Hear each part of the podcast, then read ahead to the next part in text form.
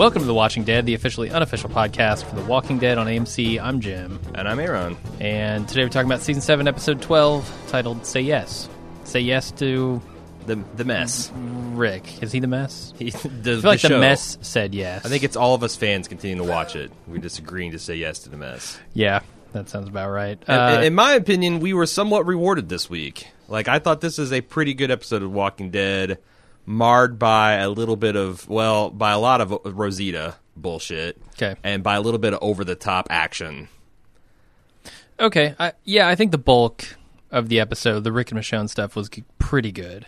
Right. Um, not perfect, but pretty good. Um, the stuff with Rosita, the stuff with the trash people, all that is horseshit. yeah. Um, but what are you gonna do? What? Yeah. I, what are you going to do? Uh, I mean, is this uh, we're fighting for the future? Is this the first instance in many a season of some actually new melodramatic? I think so. Yeah, And as far as it goes, I think it's like uh, you know, it's, like, it's almost like a like a freedom fighter kind of speech. Mm-hmm. It's what you would tell. Uh, it's, it's what you tell your your partner if you're fighting against a tyrannical regime, which Negan is. So Mm-hmm. I I thought it was uh, is pretty good. It's no longer just for us or for our kid, or it's just it's this it's this uh, you know freedom in, in the future. yeah. It's um, damn near patriotic. It's Rick's declaration of I don't know what watching deadness. Yeah, I mean, I guess it's you know, I, I I don't know. I really liked it. I thought the the intensity of Michonne thinking she had lost Rick, um, even though we'll talk about some problems Yeah. with that. Oh, yeah. But but that idea is actually pretty powerful for a character like Michonne. Yeah. And I think the way that Rick approached this discussion made a lot of sense. I, I wish I, it's rare that I say this, but I wish someone besides Greg Nicotero directed this episode because you really need a director to pull back a little bit and let some of those moments breathe rather than fill it with a bunch of stupid action. Like Sure. there was some literal like sword in a stone type bullshit going on here. Uh-huh. Um, but yeah, no. Other than that, pretty you know. Other than that, pretty good episode. Yeah. Any? Should we get right to the recap? Yeah, let's do it. All right, Rick, M- Michonne and Rick are rampaging for stock, and why they're not doing that, they're sex paging through the countryside.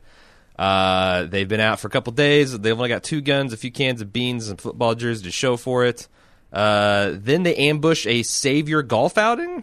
Is what I think it is. I, yeah. there's there's like a driving range the saviors have set up. There was no indication that they were saviors, which disturbed me a little bit when they cut to the next scene and they've stolen all their shit, implying that they've murdered these people. I mean, you're supposed to think they're saviors, but you're right. Like the difference between a saviors and just like I could see like what if that was Rick and Glenn goofing off, right. And you know they're smugly congratulating themselves on their bet that they got batteries now. I could have used a little bit of something. Like I don't know, one of them had that, uh, and and and maybe if you watch this closely, one of them had like the stencil of a baseball bat on the back of their their fucking jean jacket or something, something. Or it was on the truck, maybe. yeah, Uh-huh. yeah. But otherwise, like they're indistinguishable from just people out there trying to survive. They did have Molotovs in the back of the truck. I think they were out there That just means hitting golf prepared. balls and throwing Molotovs. that's that's a fucking good time. yeah, no, I'm with you. Uh, that doesn't make them bad guys. Yeah, and uh, so Michonne's wanting to get back, and this is a theme of the episode. She wants to get back to base. Rick's wanting to stay out a little bit more, a little bit more. He seems very cavalier about this, you know, gun soon philosophy of the trash people, which we'll get Yeah. to that a little bit. Uh, Ter- uh, Rosita is pulling out her own stitches before Tara, literally before Tara gets there, saying that she's been trained by Denise to do it. And Rosita is still being way too much. She's at like an 11, and I need her to be at about a 5, honestly. Yeah. Um, and Tara says, and I thought with boom quote, uh, maybe you could save all of this for them. And Rosita's like, nah, I'm still going to be face full of shit to everybody. Yeah. Uh, Rick and Michonne go deer hunting, and Rick kind of fucks it up because I don't know. He was asleep, and and you wake up, and your partner's got a gun drawn. That's bad bad news in this world. I can't really blame him. Mm-hmm. Uh, they find a high school that's been walled off, which may. This first problem of the episode. This is all cool, but what the hell was going on here? Did the military set up shop in a county fair? Or did Seemed like it, yeah. the military set? I mean, like what? Uh, that that's it seems. I don't know. It seems really weird that um, these two like non-congruous events would happen, and also it's also a little. It's also a little hard for me to believe that you'd have this county fair set up and no one would see the massive depot of weapons and food for what it is and and break into it. yeah, I mean, I I don't know exactly how this went down, but it seems clear that somehow they got overrun by walkers. um, Sure. in this place, But Maybe- a long time ago, it's been sitting right. here in the middle of all this Savior and Alexandrian Yeah. Hill Kingdom nexus, and it's unspoiled, Yeah, and it has a fucking Ferris wheel beside it. yeah. I mean, there was obviously a carnival set up here. Yeah, you So- would think that would draw someone's attention. You would think so. I, I don't know what high school is hidden away in the woods like Right. this to begin with. Yeah, but okay. Uh-huh. I mean, this isn't this isn't the fucking schoolhouse that we saw early on in, Right. in this show. what what I'm getting at is like I feel like this show is getting really lazy with these setups. It's like two dump Yeah. trucks on a bridge. Mm-hmm. Like the bridge makes sense. Like okay, that's a pretty defend, but what the fuck? And I forget what the situ- situation was last week that we are just like, okay, this is kind of cool, but why would this exist? This is like mm-hmm. the third time in five episodes where they really don't seem to care about real world how this thing. And then the thing is, is like the carnival I would buy and the you know unassuming military outpost I would buy, but the the putting the two together just doesn't go. You know, but they like I feel like Nicotero's like, yeah, I gotta have this Ferris wheel moment. They gotta have fences, and there's gotta be like a fucking Kewpie doll range that Michonne can use her high power rifle at, and so just throw mm-hmm. throw them together. Yeah, I don't know. I maybe I've turned my brain off a little too much with this show. I don't care that it's not a real scenario anymore. Yeah. It Yeah. was it was kind of fun and okay. I don't care either. I just want to point it out each and every time it happens. Okay. Uh, this all started with uh, you know the weird tunnel that had to be gone gone through. Right. Like I feel like that was the start of no one really giving a shit about why they would do this. Just they need to have the set piece, and it seems like it's also Greg Nicotero involved with it a lot. Anyway, uh, so Rosita is uh, off on her own scavenging, and she comes across a lone walker Really gross. yeah, just a really gross walker and it's a lone walker and they treat it like it's so weird because they treat this and like as as like it's a biggest threat as what Rick and Michonne later do and a single walker like they shouldn't even play the scary music Right. It should just be and then why Rosita takes five or six swaps to kill this thing with the machete I don't understand either Yeah. and it finds out that you know she's she kills it and it's get blood all over her, and she finds out that she did it all for just what's a toy gun That's a nice touch. that I was a nice touch. that. Yeah. and also it, it, but it makes it really frustrating because her Rosita's off. Rosita's off doing her own thing because everybody else is making excuses and all that. Well, the two people who are counseling, hey, let's wait, build her strength, actually score big, Right. and that doesn't change her mind a bit by the end of the episode. Yeah, that's stupid. Um, And Rosita, you can have- Rosita's impatience is Right. getting people killed here. And you can have st- characters that are foolish and stupid, but then I'm going to not like them. So if that's what you want me to do, then fine. Maybe I'm supposed to be like, oh God, oh God, you shouldn't be doing this. I mean, she's not just foolish and stupid. She she's completely ignoring the consequences of her actions. She blames Gabriel for this, which is insane. I mean, the idea that Gabriel caused you to wait Yeah. to go after Negan and you went after him anyway despite his counseling and it got people killed and captured Yeah, you're attributing, is on you. you're attributing all that to him. Right. Like, so you think that if only you had shot Negan five minutes earlier, none of this would have happened? Yeah. Oh yeah, the rest of the saviors would have just you know. Guess, guess where guess when none of this would have happened if you Uh-huh. hadn't tried to shoot him at all. Yes, exactly. So that her problem is she's blaming this all on other people. She's impatient. She wants to go kill him. When in Yeah. fact they are building a much better scenario here where everyone. And I can't believe survives. she can't see that. Like it's Right. it'd be one thing if like she was split off from the group and she didn't know that Rick was having all this incremental success and getting Yeah. closer and closer and you know finding all these allies and whatnot. But she is in the middle of it, so she just seems like she's a fucking fool. And now she's got Sasha in on it, which came out of no. Well, let's we're getting ahead of ourselves. So anyway, there's a zombie carnival. Uh, Rick presents Michonne a high-powered sniper rifle, which she has never been good with, but uh, she takes a couple practice shots and manages to win herself a Kewpie doll. Yeah, a little Uh, progress. Yeah, not knocking the milk cans down. Uh, she's not shooting zombies. Like that's also so weird that they're trying to do things quietly. Like I la- know. later on, Rick's like, "We gotta do this nice and quiet." Well, you just fucking shot this fifty caliber rifle three, four times, dude. That's Though none of the walkers And none of the to it, know and I don't yeah. understand. Yeah. I, I mean, can they hear or not? I know. Do they know. react to the slightest twig cracking in the woods or not? Exactly. Uh, so and b- by the way, as soon as they got up on that roof and I saw how much water was on it, I'm like, they're Yeah. gonna fucking fall through this thing. Lo and behold, Again. Yeah, exactly, exactly. It's like, wouldn't you guys learn to walk on the perimeter of the roof by now? Mm-hmm. Like this exact thing fucking happened, you guys. They fall through. They land on a mattress, which they think is hysterical because it's a sign. Sure enough, there's just pallet after pallet of canned goods and meals ready to eat. Um, And I thought at this point that it all felt too much like a dream. Like this was going to not be a literal dream, but be a a dream that is dashed by the end of the episode. when Rick that was, was, when Rick was getting torn apart later in the episode, I actually thought I was like some spittle showed at the side of my lips because I thought they were going to like Michonne is just going to bolt upright and go ah. oh my god, and like you know the previous 30 Uh, minutes would be all the dream Right. and they still don't have the guns but they didn't do that thank goodness. um, rosita goes into the church and gives gabriel a face full of hindsight bullshit Yep. and she says i can't believe i was stupid enough to listen to you. And she he goes but you were and you did. And guess what? We still need you. And anything is possible until your heart stops beating. And she just whatever. Um and i Yeah. I don't understand the point of this conversation because it'd be one thing if maybe he got actually reached her this time, but I He doesn't. It, he doesn't, and she's still angry, and she's still going off half cocked. She's learned nothing. I don't think Gabriel's going to tell Rick that she, you know, that the, the reason she's missing. I mean, I could be super impressed next episode if Gabriel says, "Hey, I heard Rosita's missing. She was very angry. Maybe we should think about blah blah blah." But I don't think anything's going to happen. So, like, I this is just a repeat of the last scene that I actually praised and thought was really good. But this is literally just a retread of that with no progress.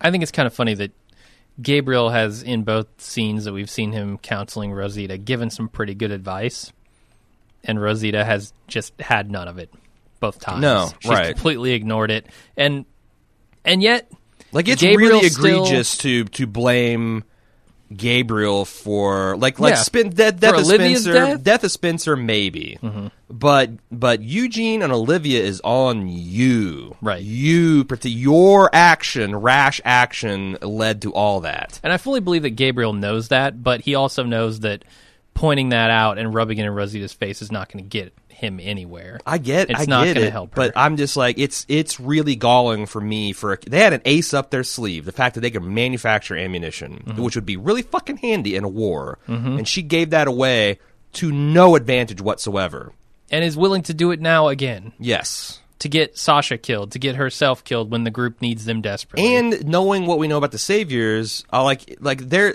oh god let's just wait till we get there Okay. um okay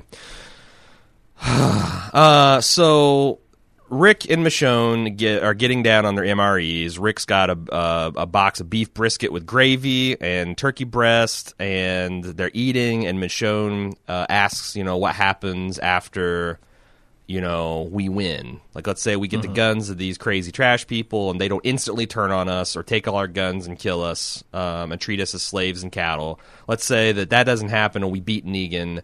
And you know Negan's had order. How are we going to reorder things? We need Yeah. a leader. And Rick said, "Well, it's not going to be me."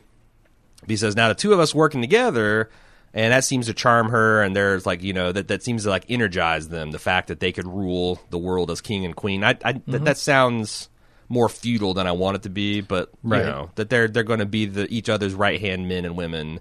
And, and and bring about positive change, something that Rick has kind of shied from since his disastrous dictatorship of season 2 Uh, and we also get the idea that Rick is avoiding going back, yeah.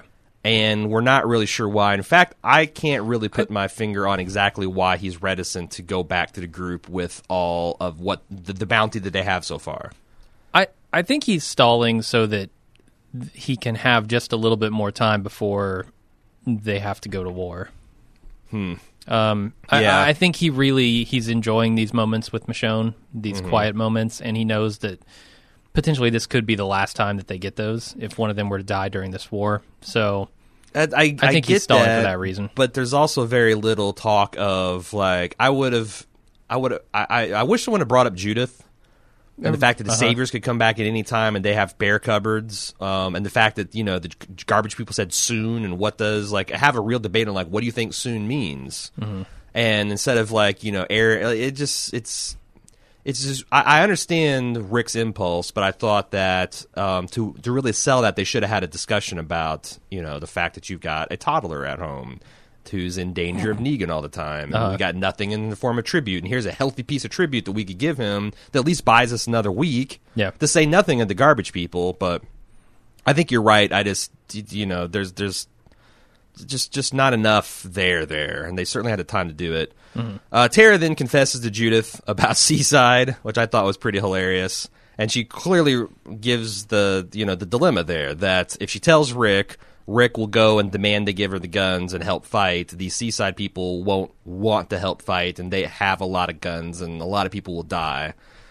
And she personally feels Yeah. obligated to the seaside. At least oh, I forget what the name of the girl is there, but the one that gave her the bracelet and stuck her ass out for yeah, her. Yeah, she's probably going to get her killed if she goes back. Probably, probably.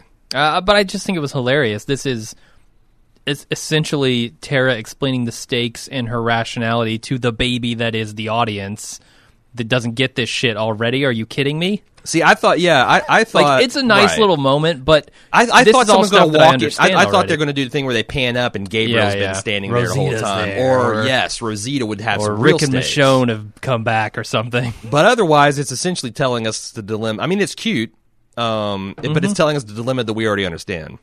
right. Uh, so there's also this nice scene. Um, I don't even know how to recap it because a lot goes down. Um, The carnival scene. there's this there's Yeah. this Rube Goldberg action device okay where yep. Rick is going to try to push a car against a big section of a hole in the fence. For that- what purpose? I that I guess I will seal that off so they can. There's a much smaller amount of walkers on the inside of the fence where all the guns and good stuff are, and there's a whole bunch more milling in this field. Right. If they can seal that off with the car, then they can round up everything and get out before they have to deal with the walkers. There's like ten walkers instead of fifty or whatever. okay. Uh, suffice to say, that doesn't work. Mm-hmm. Um, the, there's no brakes in the car, and they all have to go in, and it rolls into the middle of this field full of walkers. They get out the sunroof Yeah. lead the walkers on a pretty merry path through this carnival. Uh, they then decide to split up the crowd and retreat to a slide, like one of those burlap sack slides that you you do at a county fair. You know what I'm Uh-huh. talking about? You actually put the sack on and then it makes it slick and you, you roll down and, and Rick goes on the Ferris wheel and they're both like, you know, the fences set up so you can get tickets and lines and they're just doing their old, you know, Rick's got his hatchet and she's got her sword and they're they're chopping wood. Uh, and everything's going well, and they're doing this almost like Legolas and Gimli banter about how many they're killing and who's got the more. And it's actually a really cute action scene, except for how labored the setup is. And then Rick sees this deer, which he says he owes Michonne a deer, and he decides to climb for some reason way up onto the Ferris wheel to get a clean shot at it. I guess with his magnum. guess, yeah. Um, and then he sees that there's a whole bunch of walkers around the deer, and if he shoots it, they'll just eat it. Yeah. So the deer scampers away. They make it clear that the deer scampers away. Rick falls. He's surrounded by walkers. Right on his face, he takes a header off like yeah, he's like A a story, 15-foot two stories drop? up. Yeah, Yeah. about two stories, like falling off the roof of a two-story house. Uh-huh. And it it it kind of knocks, at least knocks the wind out of him, so he can't just get to his feet. And these zombies are all around him. And for a uh, for a second, I thought they might actually kill Rick, I didn't. but No, this fake me- out was so fucking obvious. Okay. What, he somehow snuck into a box like Jack and a Rick style, and Yeah. simultaneously the deer got killed, Right, I don't know. but the deer ran off. Yeah. Like that set, they did not sell this setup at all. No. I don't know how the walkers got a hold of the deer.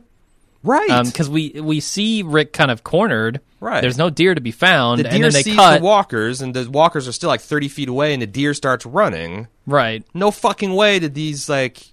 Yeah. No, it, it's ridiculous. Nobody bought this fake out. For one, Uh-huh. um, this is yet another Walking Dead bullshit fake out that nobody cares about, nobody wants to see, uh, and you know it didn't make any sense with the setup either. Right.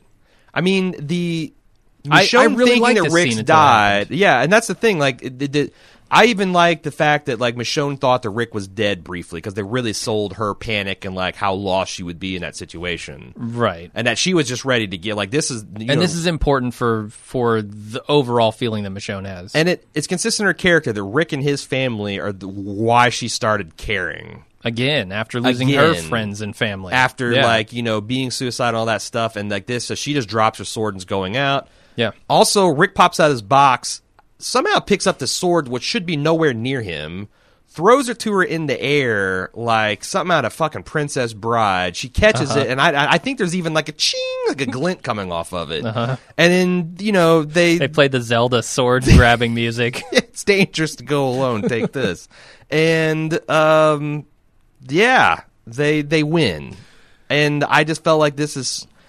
Even though I like the scene and I like the guts of it, like the setup is preposterous and the resolution is so fucking shitty Walking Dead that it detracts from all the really good character stuff and all the moments they'd built up. I know. And how do they not Yeah. know that, man?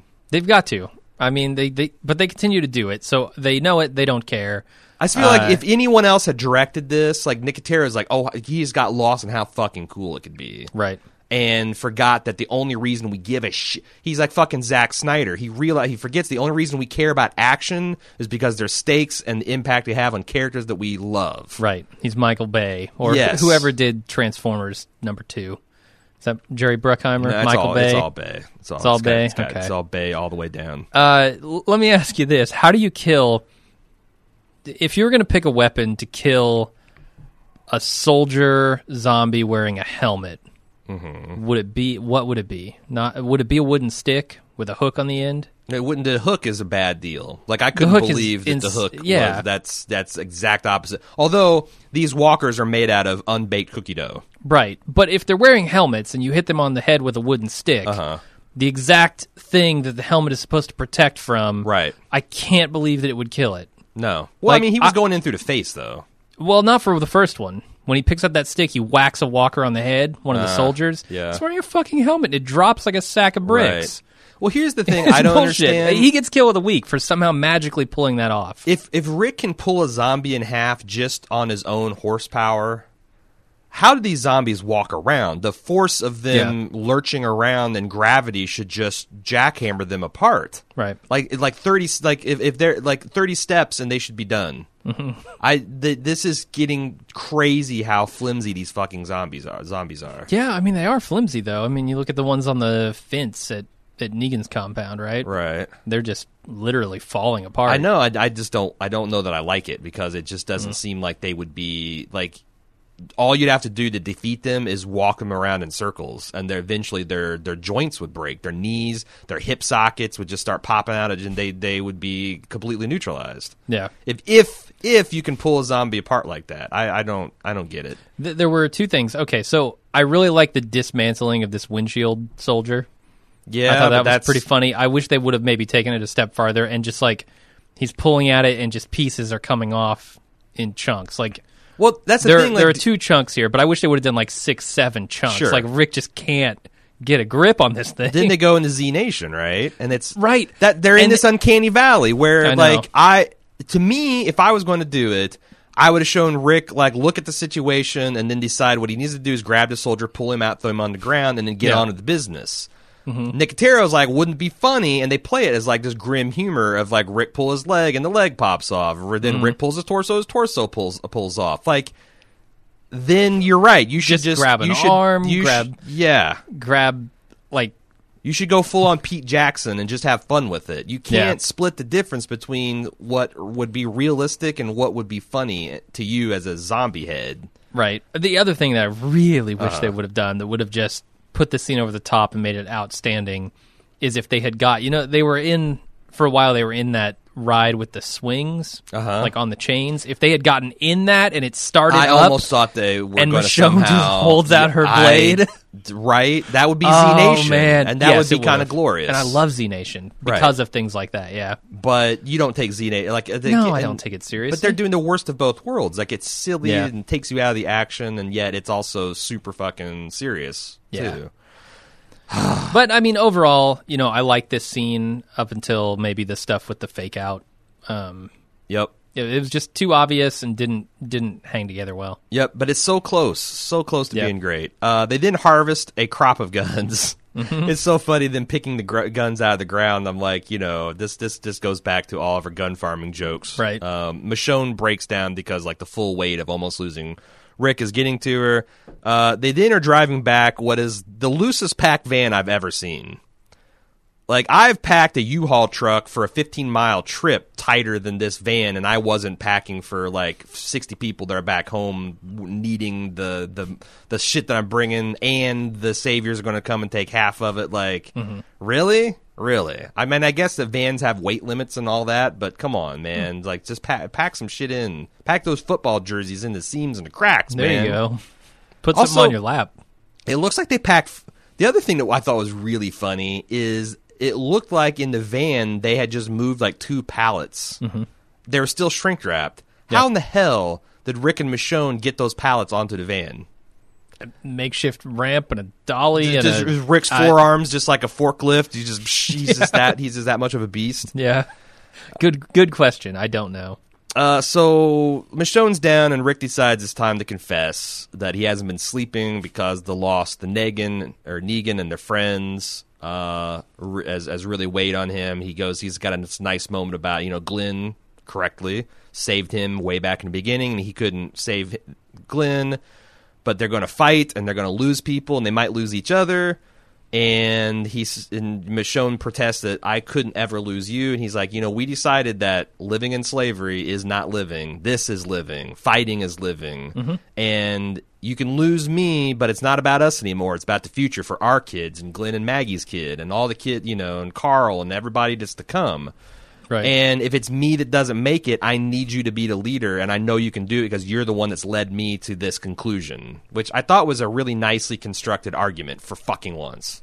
It I have nothing yeah. bad to say about this moment at all. No, and I think you know, despite maybe some of the silliness with which it was set up, um, I, I think a lot of this episode, you know, feeds right directly into this conversation Yeah. in a really good way. Like uh, Michonne, Like in an alternate universe where this this was on the back of a really superbly constructed action sequence, this is an Emmy submission moment. sure, yeah, This is where you know you, they, they play right before they announce that you know uh, uh, uh, Andy uh, Lincoln is getting his first Emmy for The Walking Dead. yeah, But I- we don't live in that world. No, no. Uh, Michonne has uh, kind of an abstract at the beginning of this episode, an abstract understanding that yes, we could lose people, and Right. yes, Rick could potentially be one of those people. Right. It does not sink in until the moment where she thinks she's actually lost him, and the full weight of that is is understood by her. And I think that's an important moment to have this conversation and to really it, uh, like I, I think Rick understands it. Rick understands it very well. Michonne did not until this point, and now they both understand it. And I feel like they're able. They're probably going to. I, I don't know if they kill one of them or not. Um, there's always the potential for Andrew Lincoln to get tired of the show and want to move on after this war. Um, but I, I think at least they are both going into this with their eyes open now. And, you know, Rick could certainly go on without her, um, judging by his, his tone here. But I'm not so sure, so certain that Michonne even gets it now. Like, quite gets it. I, why, what's your evidence? Because I, other than I, I think she needing a couple understands it to- less than like more than abstractly now, Mm-hmm. but I don't know if she would be able to because she's already done this, right? She's lost her entire family, her friends, Right. everyone, and she look at what she became. Mm-hmm. If she does that again when Rick uh, bites it, or if Rick bites it, then I don't know that she wants to live like that. The only time I'd worry about Michonne at this point is if Rick, Judith, and Carl bite it.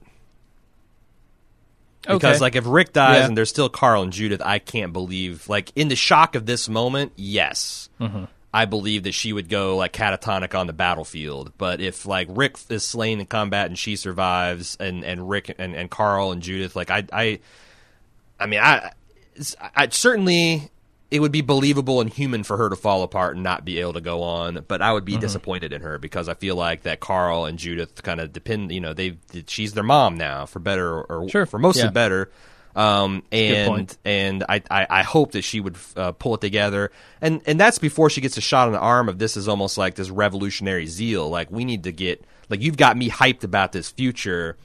You you got to you got to believe in it just as much as you made me believe in it. And if you believe in it that much, then me being dead is irrelevant because you're fight we're fighting for fucking humanity and what it means to be human Yeah. which you know they've been they talk about that all uh, time, but it's kind of amazing that two seasons into the Negan experiment that we haven't heard this before. Like, you know, we always talk about this is the way it is out there, but there's no reason once we get this bi- these, these big communities full of like minded people, like we can be the law. You know, and and we can and get this working society going again, which is what I've always been excited about. The Walking Dead for them to turn that corner. Right. Right. Um, I don't know. Maybe that's like a, a really boring post-apocalyptic Star Trek utopia, and it's not going to work. But Well, I mean, they haven't had the opportunity to yet. Right. I Right. guess. Right, You know, it's always been kind of low stakes. Like, here's this small group. Now they've got several different communities that could potentially band together. right, They've got, you know, a goal to rally, um, rally for. Mm-hmm. I think now they're set up to to actually ask these questions. all right. So turns out they got sixty-three guns, um, military-style guns, no less. This isn't just like you know your your Kmart specials. Uh, he presents it to the Romulan Proconsul, and she says that sixty-three is not enough. These fucking trash people. And Rosita says, We're going to take our guns and move on. And she goes, Nope, there are guns. The deal's still on. And I love this next exchange. I thought this was pretty good. Rick says, Okay, fine, but we're going to keep 10 for ourselves to help search for more. And then she tries to say, Fine. They, they, he's, you know, they go back and forth, and he's, she then says nine, and we want the cat back. Which he's like, You know what? 20. We keep the cat. We get you the guns. You fight with us. Say yes. And she does. I'm still super leery of this bullshit because it seems like these trash people are- are just looking for a way to fuck over Rick, and no one's even acknowledging that possibility. Right. Like, Right. if you're going to give Rosita the role of malcontent, can she be malcontented about some real legit shit? like how incredibly sketchy Uh-huh. these people are, and Rick is just uh, being a fucking idiot for trusting them? Yeah. Like that would actually, I would, I would be kind of like, okay, I think you're, you know, being a little reactionary, but like uh, that's a valid thing to bitch about. Yeah, I mean, it shocks me that I, I I went into this episode hoping, please God, no trash people. Right. Just no, They're- I don't want them. you're you're stuck with them, man. Right, and they haven't even lampshaded these people. No, they haven't they're even getting said, weirder. "Yes, we know these people are fucking weird." Right. Like I would like it. No some- one has said it. Yeah, like this would be like Rick and Michonne being alone and eating MREs would be a great time. It'd be like, what happens if these people fuck us over? And Rick be like, look, I thought about it, but we have no choice. It would be a Like great any- time for them to sit down and say, "What was with those fucking trash people?" Yeah. Yeah, or just make fun of them. Exactly, Like, like yeah. do, do do some imitations of Romulan Proconsul. Like that would be that would be some relatable. Rick puts a mop on his head and pulls the bangs like. Ah, uh, it would, yeah, it would be hilarious, and it would at least lampshade it, or and or make Michonne tease her about the lady boner she was rocking for uh, uh, Right. uh, for Rick. Like As it, as it stands, I hope they don't find another single damn gun because I don't want to see these people they're again. gonna. They're gonna. I don't know- want it. And like I like, how are these people going to fight? I feel like they're just going to lumber onto the battlefield straight up, shooting from like just shooting from like they're not going to be Right. effective soldiers. I, I have no idea how they fight, but Maybe they'll turn into maybe they're vampires. They'll like you know just they'll just evaporate in a mist as they're like the angel of death in Egypt. I, I don't know. Uh, I like the how that Rick I feel like is a little bit on my train of thought about like oh man I don't know about these people. Michonne kind of uses his her his earlier episode logic on him like ah you know what soon mean it could be this. It'd be pretty fucking important to realize what soon means in the context of these people you're doing the deal with. yeah, Um, and then Rosita kind of glares at him, skeptical, and I'm kind of on her side a little bit here. Uh, Rick, uh, back in Alexandria, asked Tara if she's seen Rosita because she didn't show up for her scheduled shift. Um, and then Tara says, I have something to tell you, which we will not find out about until next week. And then I believe Rosita goes to the hilltop uh, to find Sasha, and Sasha's there with Abraham's grave, and she confronts her, says, I need your help. And Sasha knows what she's talking about and says, on one condition, I get to take the shot. And Rosita's like, Well, I got your favorite long range sniper rifle. ready to go, and um, and then they have this conversation where Rosita's like, "Oh, they're not they're not ready to move yet because they need more guns, more people, more time, more excuses." I'm just like, grow the fuck up. Yeah, Grow we tried it. You up. tried it These your aren't- way. It got Yes. someone killed and someone captured. Like seriously, you guys kicked in the radar station's asshole, and what did it get you? And then Yeah. you tried to shoot Negan and didn't do anything. And even if you'd killed Negan, you would be arguably in worse because like they would have just wiped out Alexandria in their rage. probably Like there would have there, there would be no restraint. right. So anyway, but it's okay because Rosita's memorized everything Daryl said Mm-hmm. about his time there, and Sasha has a map that Jesus. They drew got her. they got they got this this radio and it it plays the same song over and over. Just keeps playing That's it. right. All I know is you get you, you go down Easy Street and you take a left and then you're out. Um, and You got to fight the mini boss. I think his name's Jerry. What? We got to kill Jerry. Fat Fat Joe, you gotta kill Fat, Fat Joey, Joey, not n- not the skinny one. Uh, and their their only concern is they can't be taken alive because then they'll use the they'll be a tool.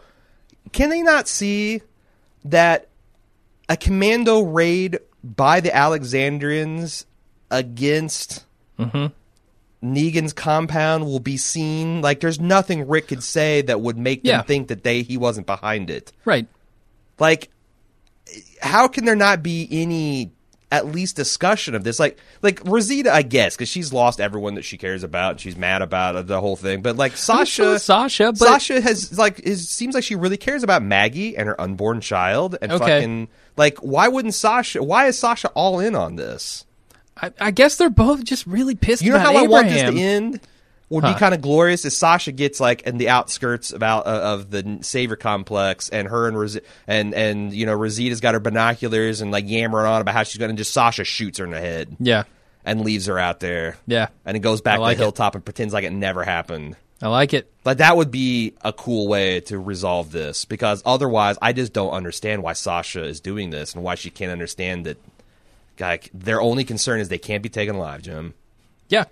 So I have some thoughts in the spoiler section about what's going to really happen, but that's Okay. that's for that. Do you have any other thoughts in the episode? No, I don't. Um, before we get into feedback, I do have a little bit of housekeeping to do. I wanted to announce uh, the meetup that we're doing here in Cincinnati. The burrito up? The burrito up, yeah. Uh, so if you're unaware, a few months ago I won a catered event from Chipotle.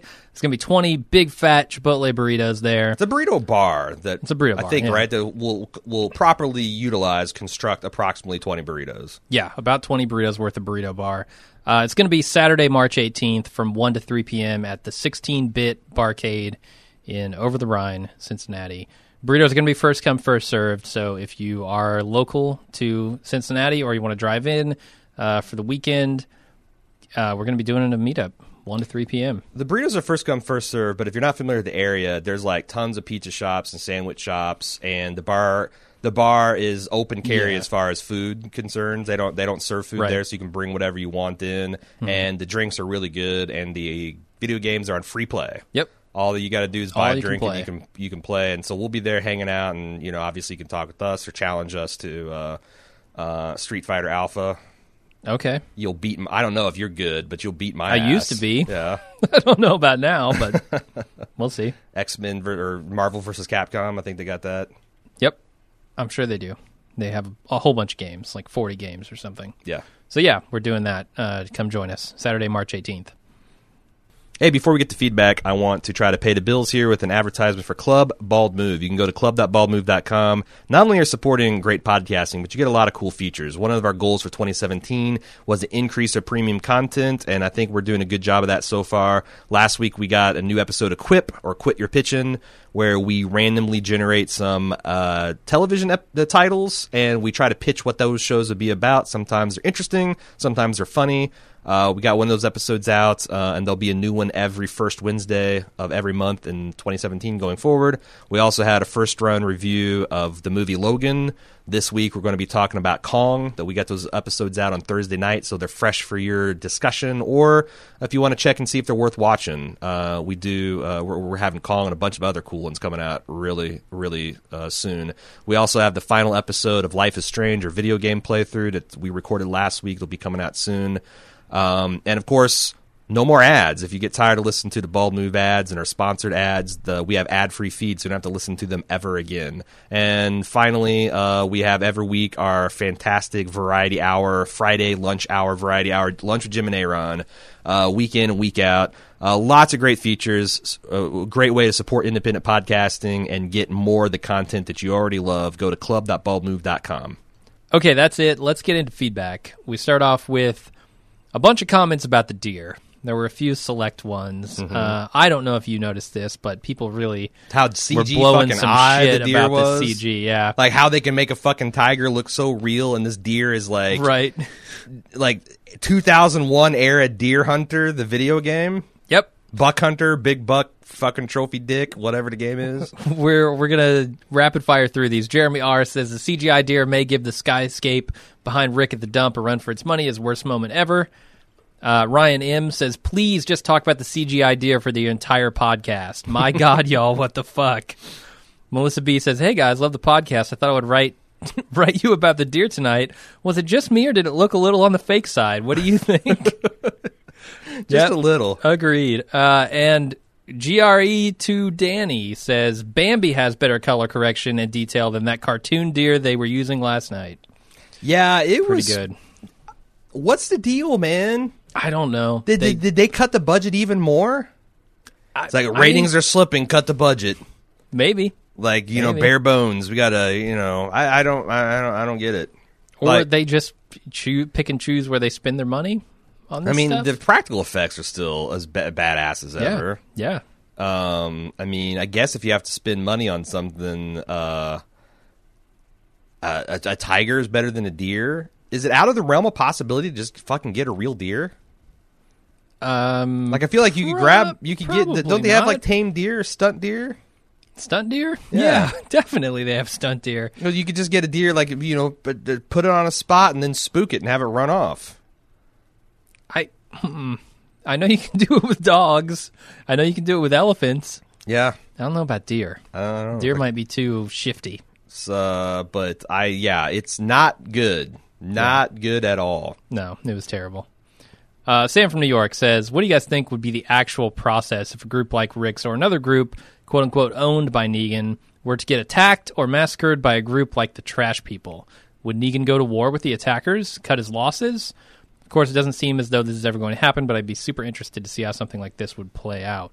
So what's the scenario? Like a scenario is we've got the Alexandrians, right? And then the Uh-huh. trash people come in and they massacre the Alexandrians, who are owned or under protection Oh, from Negan. oh, oh, How would okay. Negan react to that? Um, I think it's an interesting question.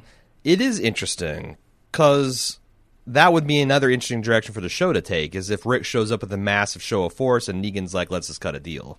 Uh huh.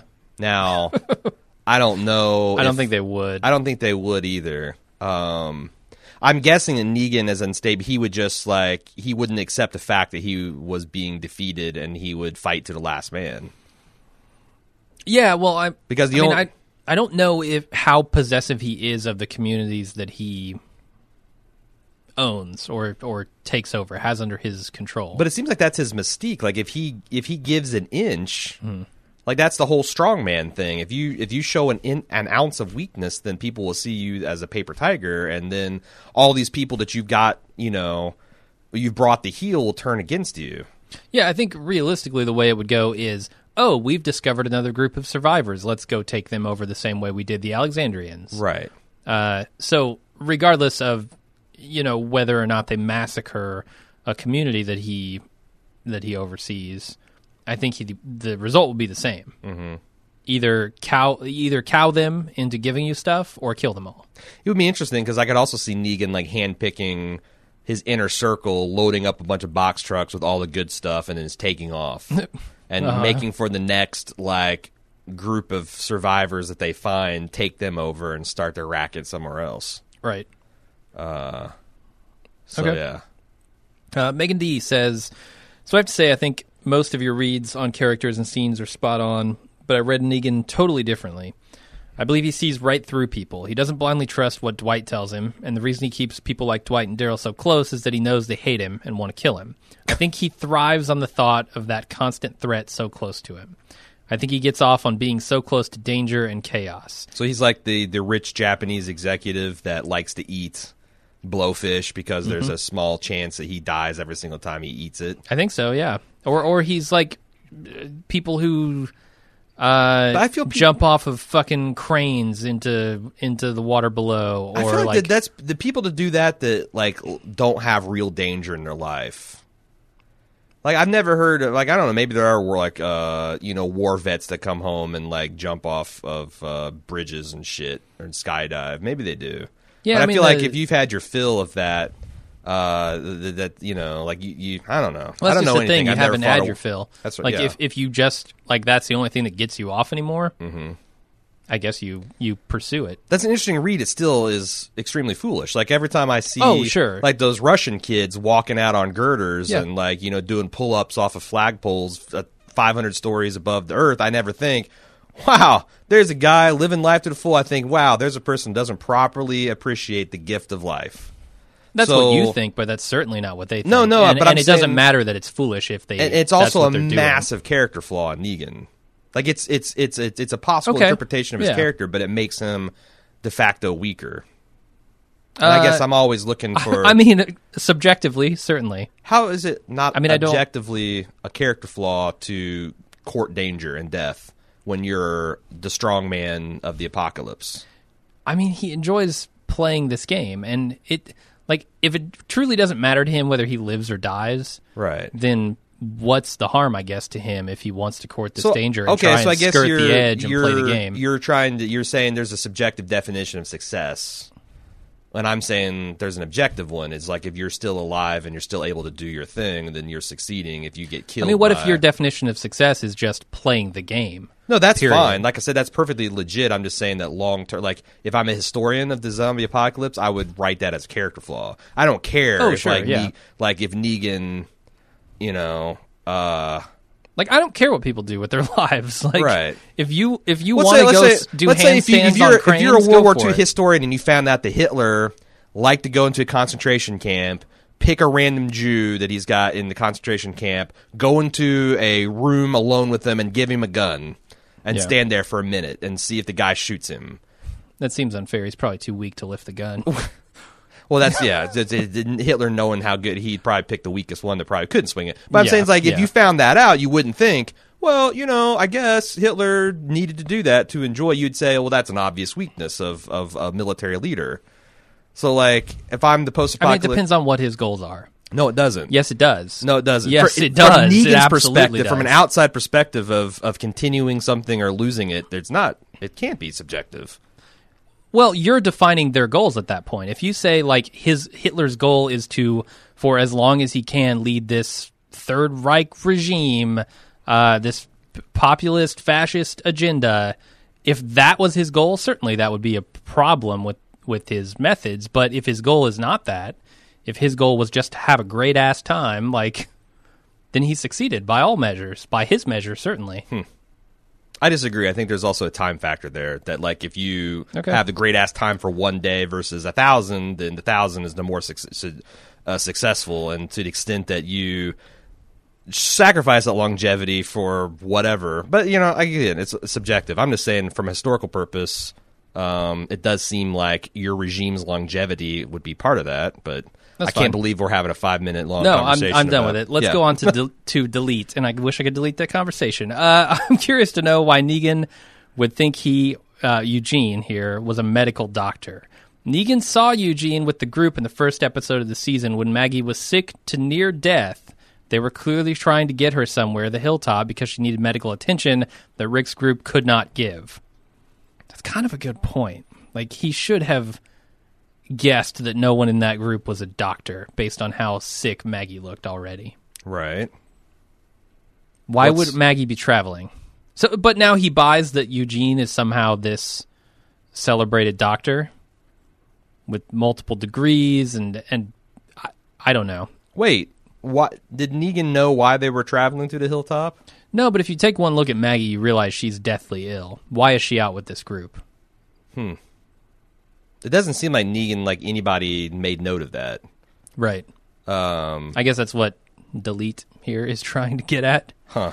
Is that idea that he should have probably noticed that Okay. and picked up on the fact that Eugene wouldn't have been a doctor. Like, but- why are you guys out? Period. Yeah. Uh, are you guys just on a scavenging run? Why are you out traveling in force with? Yeah, I guess it's not even in the top 100 problems I have with, Sure. with Yeah. what's going on. But yeah, sure, it's another Right. head scratcher. All right. Jeremy R says just some thoughts on this week. Uh, first of all, Rick never even tried the emergency brake on the car. Fair point. That's fair. Although I would say maybe he Or- couldn't find it because my car is it's built into the fucking console like it's a trick. Here's the other thing: shift it in the park, dude. Yeah. Like, Oh no, you'll ruin the transmission. Who gives a shit? right? You're not driving this thing off the lot. Yeah, yeah. I mean, I get it. There's like lots and lots of evidence that people in crisis situations forget how to fucking Yeah. work the brake. Like there is this whole, uh, re- um, you know, Malcolm Gladwell's revisionist history where he goes on this whole like stuck throttle issue and puts a pretty, pretty compelling uh, case that there was never st- stuck throttles. That these Oh, things the- could all be attributable by people just panicking in a high pressure situation. Um, so like I guess Rick was just shitting his pants and maybe he was hitting the gas instead of the brake or he's unfamiliar with the controls and all that. But yeah, obviously emergency brake. Sh- throw, he shifted it out of park to make it move. So Yeah. he could have thrown it back in the park and, as you said, to- destroyed the transmission. right. Uh, he also says a carnival. They must be trying to hit all the cliche settings this half season. Yeah, I don't know. yeah, I mean, like if you're going by um, like House of the Dead locations, I think they've checked off every single one. There's been in sewer. There's been hospital, uh, police station, uh, carnival. I'm trying to think of other swamp. They've gone through plenty of swamps, haven't they? Oh yeah, That I mean, they just did the swamp boat, the swamp house right. boat. Yeah, Uh, yeah, yeah. creepy old hitting them all. house. Have they done a creepy old house? They've done school twice now. Schools, yeah, schools another thing. Creepy old. They needed like just a straight up creepy old mansion. All right. Like maybe the hilltop needs to turn all zombie, and they have to clear out the mansion, the governor's mansion, or whatever. Uh, he says, finally, no one ever really thought the walkers were eating Rick. Long gone are the days when Shocking Deaths had us viewers on the edge of our seats. If it isn't a premiere or finale, I barely give more than a side eye to this suspenseful scene. I, can I raise my hand and say that I was doing the internal calculus about okay, I know people are done with the show. Mm-hmm. Like, uh, I was even thinking of like because you know a friend Jason was just over in the Walker Stalker Con Europe, and he's given a like you know a big keynote address with uh, with Andrew Lincoln, and that's his first public appearance at one of these things in a while, I think. And I'm like, all that stuff is going. I'm like, okay, this Yeah. Is probably bullshit, but like, could it? I was you know trying to process it. So like, I I mean, I don't know if I really bought it, but I was doing the math on it at least. Yeah, I mean, I kind of did the exact same math as Jeremy here. I was like, And I think that would be a fucking baller move at this point. Mm-hmm. Killing off Andrew Lincoln right in the middle of the sea. Like, that might get people coming back because, like, oh, wow, Walking Dead's capable of anything. Of course, it doesn't happen. So, no, definitely not. Um, he says overall, the writers have really embraced the laughable at this point, haven't they? That can be the only explanation for the product they're putting on screen week in and week out. they haven't. They're keeping Not the quite. laughable at arm's length still. I know. Yeah. They need to go full politically incorrect term. They need to go they need, they need to go full Z Nation. That's Exactly. As P- as non PC as you can get. Yep. C Nation. yep. Uh, Greg in Louisiana says tonight's episode was pure fun. We're going we're going descent here. Outside of any critical analysis I could give, I honestly just straight up enjoyed the heck out of this episode. Same. The chemistry between Danai and Andrew is amazing, and the romantic supply mission carnival getaway was super satisfying to watch. Yeah, like every single time that people are fucking in the zombie apocalypse, I always think, wow, how are they getting over the stench? Because, you know, uh, like day three and four of our camping trips, if we haven't had a shower session, are just like, okay, yeah, you stay on your side of the tent. I, the, the, the chemistry's so good that I wasn't even thinking that. Yeah. Like it was, I think uh, maybe the second watch, I was thinking like you know, like uh, they they were rolling around and like I, I bet they stink like hell. I gotta say this lighter, uh, more laid back Andrew Lincoln kind of came out of nowhere for me. I, I haven't seen the hints of it building um, as they because they're in a situation where they really shouldn't You don't feel think his, all that comfortable. his maniacal grin on top of the trash heap wasn't? no, that didn't do it for me. Maybe No. he's just gone crazy. He might have He's had a psychotic break, mind. but it's a fun one. It's Yeah. not like an angry one like it was before. if he shows up with a phone in his holster next episode, Yeah, he's got like an old brick style Nokia. yep. Uh, he goes on. Rick and Michonne are some of the stronger characters on the show, and it's great to see them chew up scenery, especially Rick offering Michonne chili and mac. Uh, this episode had some of the best character development, plot development, cinematography, action choreography. What? And just made for some great television. Not to mention, no, I can't. I can't read this. Not to mention the other subplots of the episode were great at setting up future developments without straying too far outside of what we've come to expect from each character. I disagree. I disagree with you there, but I'll let you. I'll let you say your piece. I mean, it's a fun episode. Your, anyone's reaction having a fun episode is not wanting to like you know Yeah. bitch and moan about it.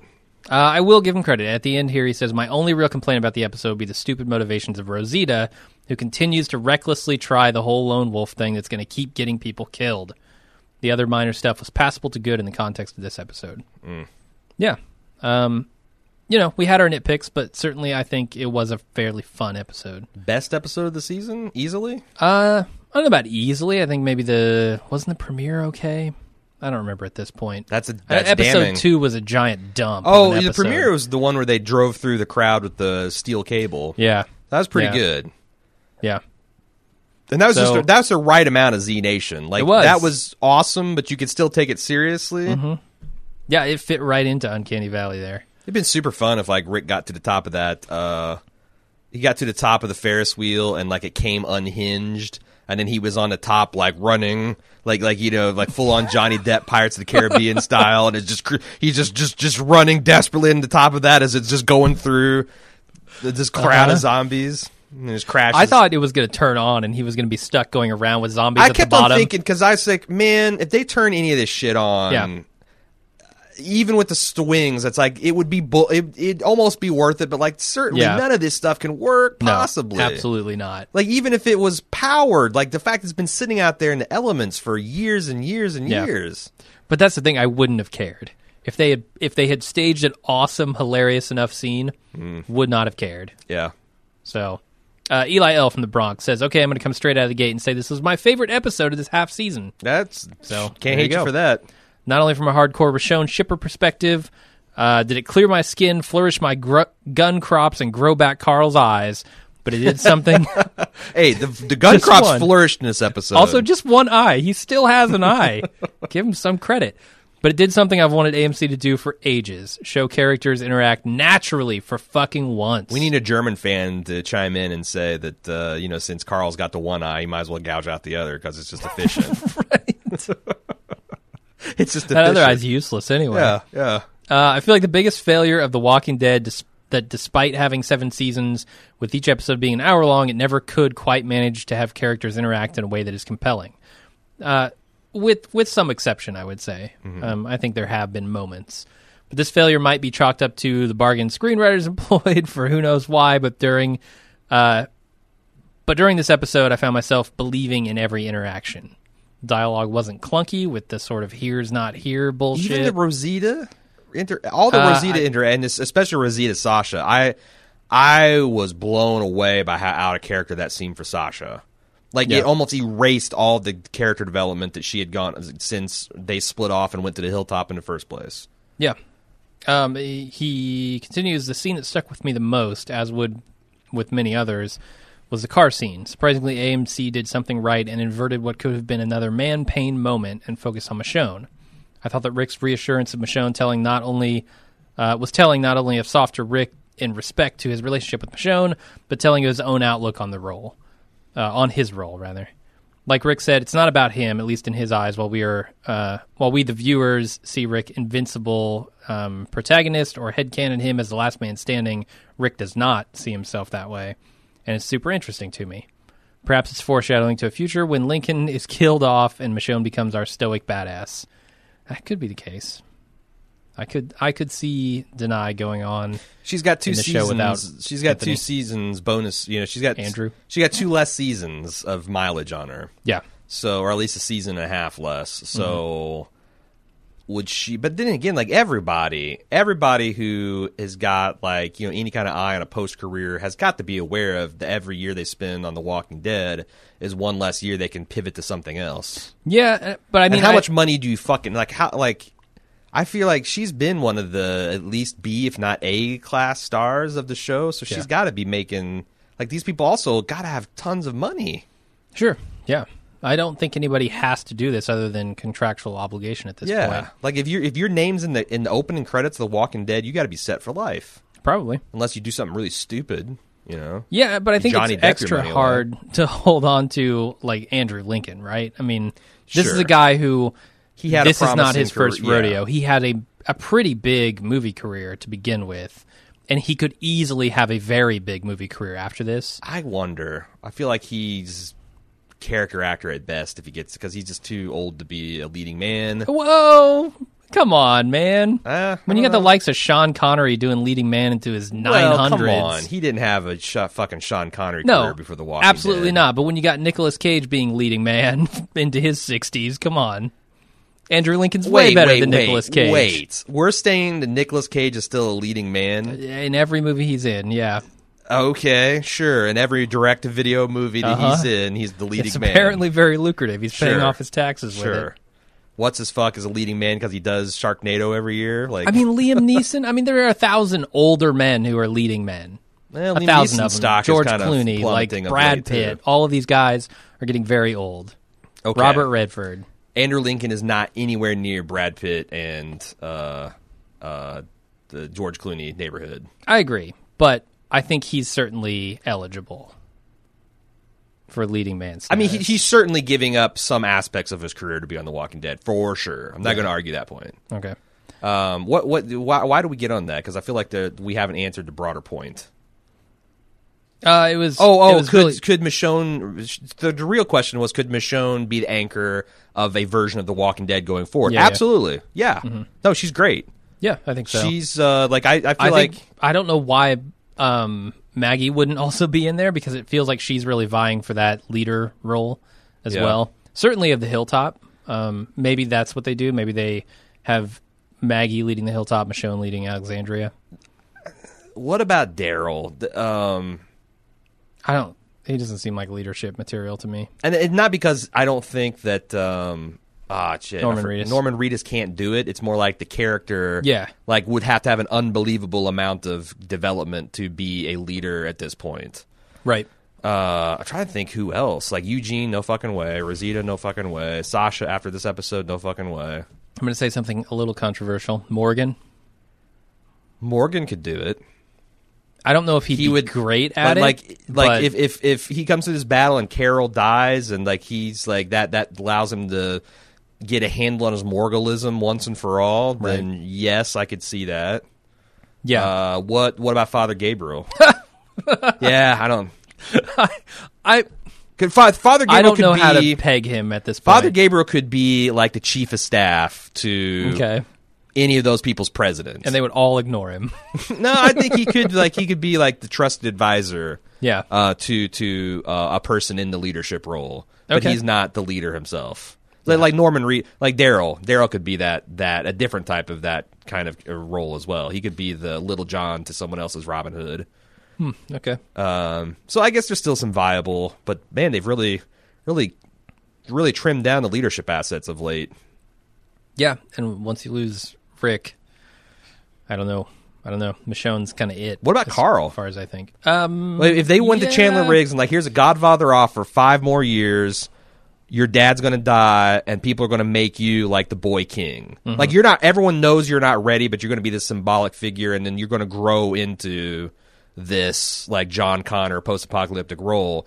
You think he takes it, and do you think he could pull it off? I don't know. He's talking about leaving too. But I'm saying, so I'm saying they they did this Godfather, huge money, and also the promise of like leading the show. Maybe. I don't. I don't know. Yeah. Better question is, would I take it?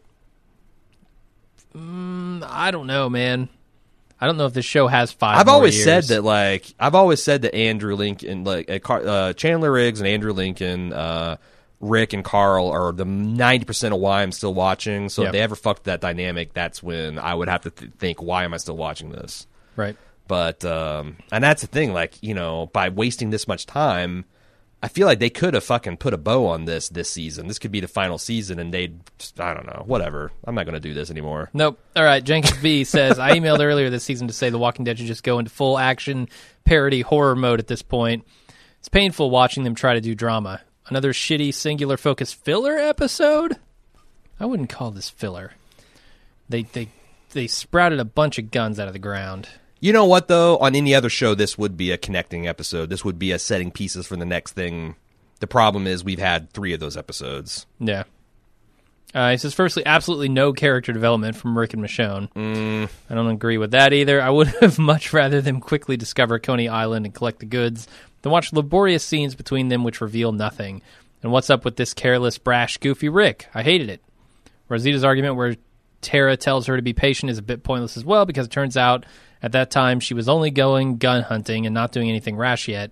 Rick and Michonne then bring 30, 63 guns and negotiate to get more apparently, but that's not enough indication of progress for her. Yeah, Yeah, I we're on board with that. that's that's ah i mean I, I don't know what they're trying to do like they're trying to make rosita seem super unreasonable than mission accomplished if he had come back with 13 guns Okay, then yeah, but 63 guns is a fucking shitload especially at this stage in the game I think so. like why would you if you had this much success early on why would you roll the dice Here's what I don't like. that'd be like I There's a stash of guns that's still in play, and a stash of guns they still need. And in, in as much as this episode stalled on that, Mm-hmm. like presented a solution that we thought was a solution, and then kicked it down the road and said that's not actually a solution. Mm-hmm. This episode went nowhere. Um, well we did get i think you, you, get know, 63 guns, but it's not enough. and tara's coming i assume is coming clean to rick right, and she always had to, right? Because And that is that the tragedy that if Rosita had stuck around for one more day, she would have been. But to me, like, Yeah. I don't even think that would have been enough for Rosita because she's just full. She reads to me like she is just bitter and self destructive, and she kind of wants to die. is, yeah. Damn the consequences of everybody else, which is fundamentally an unlikable character. yeah, definitely. And I liked Rosita like up until like last season. Mm-hmm. So Yeah. Uh, Jerry Eats Danny says, not exactly a bad episode, but just filler all the same. He, he also agrees, I guess. Yes, exposition needs to be done, but four episodes in, it's not really being done efficiently. I loved when Rick was telling Michonne to be prepared for him not to be here. After seven seasons, I think that was Andrews Lincoln's way of saying seven seasons of this bullshit and I'm rolling. that wasn't in the script. That No. was all. That was all improvised. Yeah. it was a shot across the bow. Yep, the lunatics are running the asylum at The Walking Dead. Barry C. from the UK says, Given Rick said he is prepared to lose people he loves, Michonne said she couldn't stand the thought of losing Rick, and the suicidal Abraham widows preparing for a one way ticket mission. How does this change your general death predictions for this series? I can't help think but think that all four survive, given how uh, given we have now had the groundwork laid for all of them dying. Let me ask you this before we even get to death predictions. Yeah.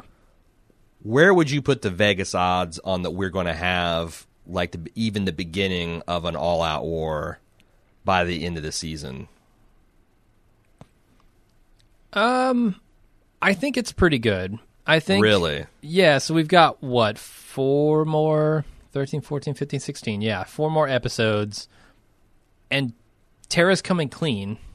Right. There's All going to be they've at least do- one episode of going to get the guns from Seaside. All they've got to do, right, is go get the guns somehow, either kill everybody or convince them. There's still got to be some denouement business with Eugene. Uh-huh. They're, they're like this widow thing is going to be at least one fucking episode worth of plot. It shouldn't be, but it will be. yeah. And I think at the end they will have the guns, they'll go to the trash people, and now they have no reason not to start the war. Yeah. And I, I don't But- think but we'll I think, see yeah, okay. I don't think we'll see like war happening. I think we'll see now they are ready to yeah, war. I think like we might see a like a riding out from the gate scene. Yeah, exactly. to hype people up for next season, but like, damn, Yeah. damn, I, I, oh, I remember being very positive at the end of last half season, thinking, oh, I think we'll get, we'll, we'll get to the uh, to the actual conflict next next season or next half season, and that is a that is a dream Yeah. that I have awoken from screaming. As far as death predictions, I think we could lose Andrew Lincoln this season. Wouldn't shock me. This is the end of the season. He's kind of given the pep talk to Michonne, go on without me. Uh, I think we could see him gone. Yep. He's This talked first, about it. This is the first out. time ever that he's at anything more than zero percent. Right. and I'm I feel you on that. Yeah. Uh, would you say that like between him and uh, uh, uh, uh, Michonne, it's like 50-50 either one of them? No, I really think it's more likely that Rick Really? goes. Yeah. So you say zero percent Michonne? Zero. Wow, that's pretty definite. Uh, I say ten percent Michonne, ninety percent Rick. Really, you're that certain on Rick? Well, if Like, feel like anybody, if if either one of them die, Okay. that's that's my thing. Yeah, it's like it's almost compounded, gated logic. Like if it's 50-50, one of them will die. If one of them dies, ninety. I could. Almost, I, I'm Right. thinking more 75-25. Okay. um, because I just yeah, that would be I didn't- that. I don't know. It'd be interesting because I I think that Carl and Michonne have a lot of chemistry too. yeah. Like in fact, they had chemistry before Rick and her had Yep. chemistry. Yep. Uh, Back when they were looking for the crib. that's Judith. that's super solid. Like you know, uh, you know, stepmom stepson chemistry coming through. Uh, so I wouldn't utterly dismiss out of hand a, a show without Rick anymore. Yeah. But you know, I don't know. That would definitely be because because that father son thing and the passing of torch is is something interesting. I, I wish I, I honestly wish that he could sign on for like another season more to give Carl a little bit more time to grow up. But also, like I said, Chandler Riggs been rattling sabers about leaving too. Uh, I think Rosita's out this season. Rosita, I think she's going to get killed or Rosita or Sasha is probably going to. I'm going to say Sasha. I mean, they're setting stuff up with Sasha and Maggie a little bit more. So I'm leaning toward not Sasha. Yeah, maybe. Um, I but got- I think Rosita's just. All right. She's got no one. She's on a suicide mission. Right. She's going to get herself killed. All right. I got I got more to say in the spoiler section. Okay. Uh, Joe, the final email says As Rick and Michonne walked out on the roof, what viewer didn't yell, Watch out, you're going to fall through just like in season whatever? Yeah. How does Rick keep surviving his stupid, stupid, stupid screw ups? Yeah, like, that's a good point. Like seriously, seriously, that's literally just happened to y'all at Yeah. the at the save a bunch or whatever it was. uh huh. So good thing there was a fucking mattress right underneath there, Yeah. and also you didn't get impaled in any of the shit that you fell through, and et cetera, et cetera. Jesus. Yep. And that's it. Okay. That's it for the episode. We've got some spoilers that we're going to do afterward. I got a couple of emails. Uh, pretty long one and a shorter one to discuss. I think you've got some stuff to talk about. Mm-hmm. So, yeah, if you want to stay tuned for spoilers, you can join us after the music. If you want to send in your feedback for next week's episode, uh, do so at watchingdead at baldmove.com. And I will be sure to include as much as I can in the email section next week. And until then, I'm Jim. I'm Aaron. See you next week.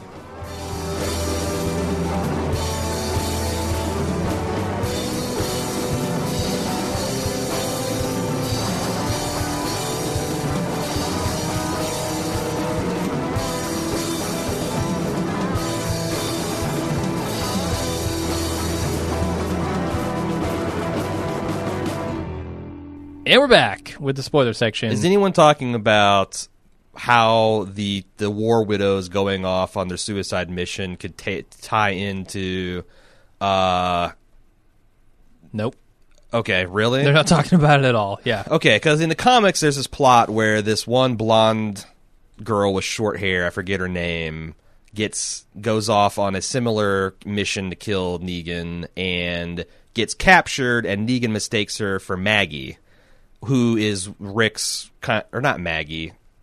Uh, Andrea. Andrea, who uh, is Rick's kind of like main squeeze. She's the Michonne in the comics because you know she didn't die. Yeah. Um, and there, you know, he thinks he's got this ace in the hole. He's completely overplays his hand, not realizing that, you know, Rick, you know, it's, you know, Rick, he cares about her to the extent that he cares about any Alexandrian, but not like full on crazy, you got me by the balls kind of thing. yeah. I just feel like I, I I've I've said this before that it seems like Sasha is that's her fate.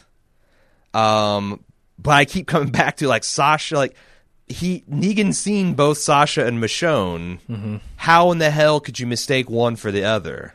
And I kind of wondered if they were going dead like like. I was thinking this whole season if because because I know Danai Danai Gurira has her hair worn close cropped uh, every Yeah. single time I've seen her Like shaved, and like yeah. if there's something that happens similar to where you know because sometimes Rick ritually shaves himself to like herald a character moment. Or they seem to do that a lot in the show. Like Shane buzzes his hair off. I know he's a new guy. Rick shave. Oh, he's Mm-hmm. he's the new sheriff in town. Like if she would just like you know get rid of the dreads and go like close close cropped, Daryl shaved his she chest. still doesn't look anything fucking like Sasha.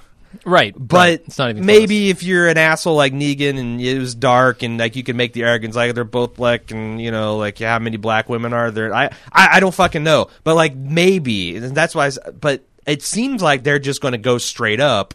Oh, we caught this black woman from Alexandria. Hey, doesn't Rick date a black woman? Maybe Eugene will intentionally confl- help them conflate it because Eugene's not supposed to be there in the comics either. Uh-huh. It it seems like that's what's going to happen, and then Negan's going to think that he's got the ace in the hole, and that's going to be a weakness that that uh, Rick can exploit. yeah, could be. So I'm surprised no one wrote in about that. I just can't like No, it's not- it's going to be. It's going to be weird when I mean, like I said, if you they they women don't look anything anything uh, uh, uh, uh, alike. Yeah, maybe they both shave their heads. Like it's it's almost episode. as absurd as if you picked up Carol. Uh-huh. The only thing that they that, that she's got she's got a little she's a little older and she's certainly a lot lighter, but like they don't look anything alike. Mm-hmm. I don't know. All right, well, let's get into a couple the couple of emails I have. Charlie says, "How do you, how, how long do you think JDM will be on the show? Negan is still alive in the comics, and the comics are, are maybe two or three seasons ahead of the show. Uh, I that's a good question. How do you think they'll kill off Jeffrey Dean Morgan? Because say what you want about Andrew Lincoln, but Jeffrey Dean Morgan is a goddamn movie star. Is he? As, as far as I'm concerned, yes. I mean, he's. I feel like he's a character, like just like Andrew Lincoln. He's a good, like he's got a solid reputation as a character actor at this point. Uh huh. Um, uh, here's the so thing. Paul Giamatti, but Here's he's the a thing. goddamn movie star too. Fair point. Uh, I hope so because from uh, you know from what little I've read post the time jump forward, Negan being captured is kind of like the the it's it's a weird like declaration of independence. Like this is the this is the thing. This is the what proves that we're doing things differently. Hmm. Like old Rick would have just executed this asshole, new Rick, and they got the cell built for him. Like the whole reason Morgan's doing this morgalizing thing and did to give Rick that other option is to put him in there. And then then there's Right. this this whole lots of scenes of him and Carl, and there's like the seduction, corruption there. Like why do all that if Jeff you're going to lose Jeffrey Dean Morgan in the war? Right. On the other hand, The Walking Dead is entirely within its character to do shit like that. Throw away all that development and all that careful plotting Mm-hmm. just because they didn't lock the guy down to a contract. Maybe they could do both. Maybe maybe Rosita and Sasha go out. Yeah. Sasha gets killed um, in the manner that you're talking about, Right. and Rosita views it, you know, as Gabriel's fault or something. Right. Um, and then they captured uh, Negan, and Rosita goes in and just executes him. Well, so I the other thing is I could see Jeffrey Dean Morgan being happy to cash a pretty fat check for two or three episodes worth of work. Mm-hmm. That would take him maybe a day. You could film them all because it would just be like, okay, get him and Chandler, get him in the cell, Yeah. turn the lights off, and in a single day you're done. We got all the scenes we need for a whole season. Mm-hmm. And then I know, I think in the at the end of the Whisperers arc that he has a little bit of a bigger of a role, but so you get him in a couple another season or two or three or four as this fucking show would do. Mm-hmm. Um, but just to not, I just I think there's as much as I want to say The Walking Dead is a shit show, like that would be poor planning on a preposterous scale. Mm-hmm. Like you just might as well just throw away the comics, put them in a chipper if you're not going to. And and also they've laid too much groundwork towards that eventual outcome. Yeah, yeah, I'm with you. They have they have laid a lot of groundwork there. Right. Uh, let's move on to Marco, who has quite a few thoughts here um, after listening to our spoiler section from the last episode, and and kind of just on season center seven in general. I even forget what what did we talk about in the last. What what do you remember? Uh, well, he's gonna he's gonna bring it up. So uh, about Eugene here, he's Ah, he's giving a slight correction to what you you said about him. Negan does in fact kidnap Eugene in the comics after Negan discovers that Eugene can make bullets, but this all happens after All Out War has started, Mm-hmm. I guess, and after Rick has told Eugene to start mass producing bullets for them. Uh, Well, yeah, because there's this. I, that's the thing. There's this really cool sequence where the saviors attack with bow and arrow, and you know, lightly wound the Alexandrians, but you t- turn out that they've they've um, laced the tips of the arrows with zombie blood. Ah, so like all the wounded turned into zombies and rampage through Alexandria, and that's like such a cool sequence that I can't believe they wouldn't do it, but. Like it's so weird the way they've remixed and now Negan can make his own bullets. Like how is it going to be that Eugene does it wrong and it's going to be like bullshit bullets? Like the bullets are going to blow up in the chamber and not go off, everybody. or like Could I- be, but yeah, I don't, I don't know. He won't be around long if he does that. Sure, Uh, anyway, he says, but in contrast to the show, Eugene, um, the prisoner in the comic, has developed a spine. He's already aligned to Rick's plan to defeat Negan. He even has the courage to stand up to Negan, hence Negan's threats thus don't land anywhere. What happens after that? Negan skips town to go and mash up, uh, smash up the hilltop, but Eugene is freed by an alliance of saviors, defectors, uh, including a character named Carson, which includes Dwight as well. right. Uh, what the show is doing instead with Eugene is damn weird since Negan is already on his second captive, and while it maybe was interesting to show Daryl refusing to crack and Eugene, by contrast, totally submissive, I also think it would have been more interesting to see those roles reversed between the two. I just feel like that you that Eugene would be such so much more of an interesting character had he sha- like had he grown a pair, like like found the cur when he when he confronted Abraham and gave him that speech. Like fucking shaved the mullet, started dressing like a real person, and started carrying himself with a little bit of pride, and all this character regression just because they like this you know, I said it all last week. Just they're in love with this guy's performance of this fucking Revenge of the Nerds character. I, I don't get it. Right. Uh, he goes on about Dwight. I'm not a fan at all how the show has tried to portray Dwight.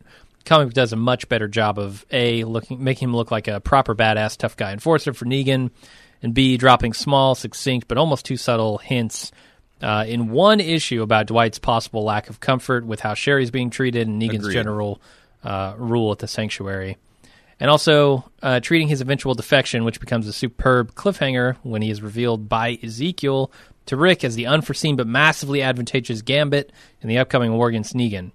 These additional episodes have done little to serve him and have actually deprived us of a far more interesting story where instead of the audience being surprised by him suddenly emerging as a willing traitor, we've had, what, five, six episodes where we still don't really sympathize with him? Right. It's a pity because he becomes a superbly interesting character who doesn't want to lead but is almost forced to. I mean, Yeah, I mean- it's almost every point by point you can say the comics have done it better. Which is not to say they're works of art. Like when I first started reading the comics, I'm like, there's a lot of raw material that in the right person's hand they can be adapted to something truly great. Um, but it's gone. Uh, you know, like if if you had a good editor that could take these moments and like can you know really make them concise and it's not because that's hard to do serialized fiction where you're just writing like hundreds and hundreds of these comic books over a long span of time and things kind of drift and you're not sure how things Yeah. are going to work out. They've done the opposite. They've just remixed and expanded and frustrated and slowed. So eh. Yeah. Uh, he, he wants to talk a little bit about more about that on Comics versus TV. He says, uh, it's not to say the show always messes up the comics. I love the idea of the show being based on the source material and not being a retelling of it. There's so many things the show has done better. He's going to list some, which might be controversial. All but here we go. come at me, bro. Shane. Okay. Just Shane. Everything about Shane, I guess. Uh, Merle and early Daryl Dixon, which I actually like quite a bit. Yep. That give. Yep. Uh, Carol. Okay. Yes. All right. Morgan. Okay, I, There I mean, there's more of. I don't in know. there. I don't know if having more Morgan. The Morgalizing That's the thing. really brought us down. like on that. Morgan's a great character, and I'm glad there's more of him. But they haven't exactly used him effectively. Mm-hmm. And he's one of the more obvious examples of the slowdown of the plot too, and Yeah. character reversal and the whole Morgan. Oh yeah, yeah, okay. Uh, the Terminus version of the Cannibal arc.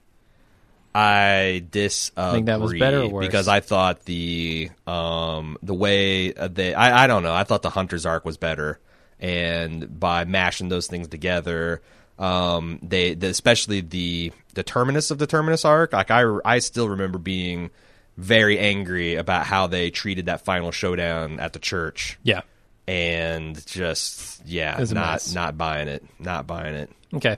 He goes on, but somehow in season seven, the show has uh, varied to massive extremes, not because there are more good and bad episodes, but because decent has become good and bad has become awful.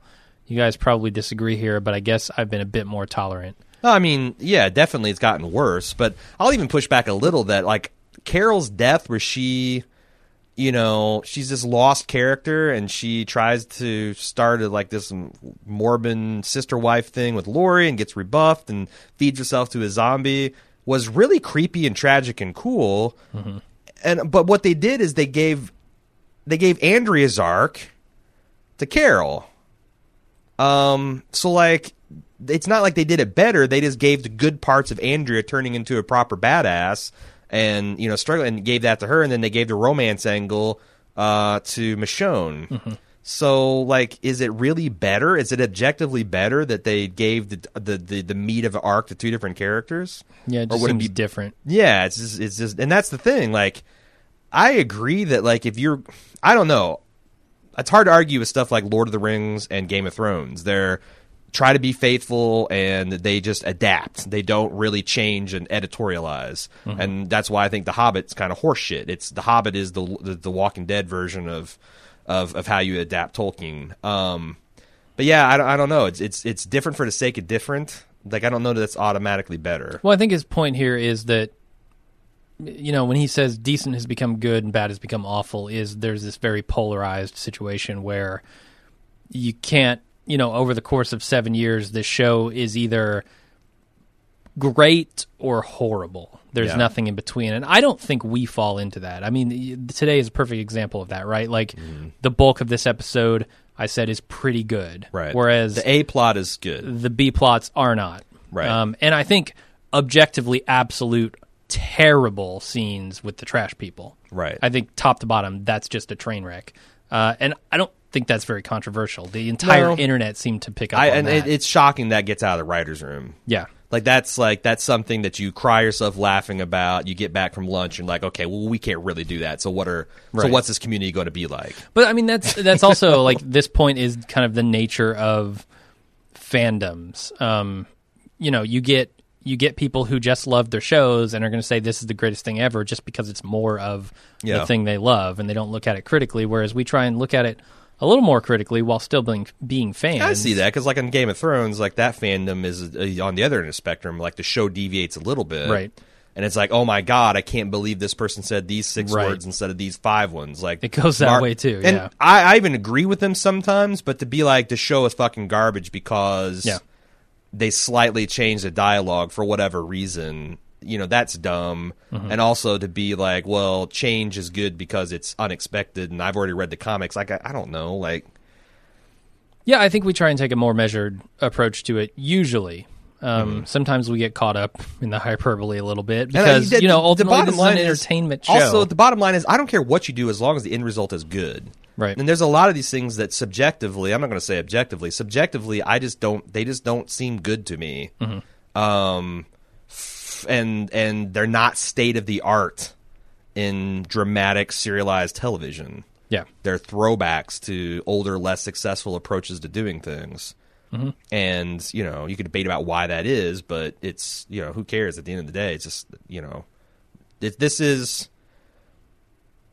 by far the least good show that we cover. right. I mean, that that's not like like X Files and Twenty Four, but we stopped. Like you know, we Yeah. thought they would be something, and they Yeah, weren't. those are done. So, yeah, Uh, he goes on, the pacing feels way too slow, and while the slower pace I'd assume is their default go to method to develop characters, they're doing damage by literally inventing stuff like the weird community in the trash dump, or as I call them, Fallout garbage pail kids, to find stuff to put in the story to waste time until the action starts. They don't need to insert this weird shit. They don't need to to do the inevitable Walking Dead 24 crossover standalone episode, which focuses solely on Heath and where he disappeared to. Good, good question. I don't know where that's coming. They That is coming. It is. Eventually, it's coming. They they fucking drop that triple P card and that will and P and I'll go on the r slash Walking Dead and people be oh brilliant that they set such obvious foreshadowing season like no Right, no it's not Uh, it says they don't need weird episodes dedicated to Tara and other C level characters who don't need to get their own arc. uh huh Would all, love all your thoughts on this. Thanks again for a superb show. Yeah, uh, I think we've given our thoughts on it.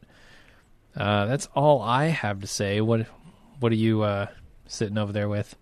I just Anything I've been thinking of as garbage and if they're going to do it they need to be a little bit more self aware about it I think you hit the They nail on the have head. to Like, lampshade it. They could have, and they could have do like I Yeah. almost believe that characters would be this crazy because they got me to believe Ezekiel, you know, and they got me to believe Negan, but like people talked about. Like Yeah. like what if they rolled into the hilltop or no, the kingdom and and Morgan and Carol just act like this was normal. There was nothing wrong here. Right. And they that's what's happened with the garbage people. Yeah. Like you've had like there was like Rick and Michonne should have had a conversation on the road or in bed or over fucking mac and chili cheese Mm-hmm. about like how crazy this thing is and no one's doing it. Yeah. Like like how can you obviously make it seem like that that that uh, Ezekiel's a crazy man and then you get you get prime Sheol you know Ceti Alpha 5 chick and no Mm-hmm. comment is made about it. No, it's crazy. It's crazy. So there With there's you. my thoughts. All right. What are you going to do? I think that's it for the episode then, yeah? Yep. All right. Well, uh, we will see you guys next week. Hopefully it's uh, at least as good as this one. I could go for at least as good as this for Me the rest too. of the season because I feel like Yeah. The Walking Dead has had already their fair share. The season average of terrible episodes, four episodes in, Yeah. which kind of be- could be exciting. That could mean we're into a really good run of four, Or next it could four, be really scary. or it could be really scary because they're just going to find a new low. yeah. Yeah, we'll see. See how that plays out next week. Thanks It'll be for entertaining listening. either way. See you next time. All right, bye bye.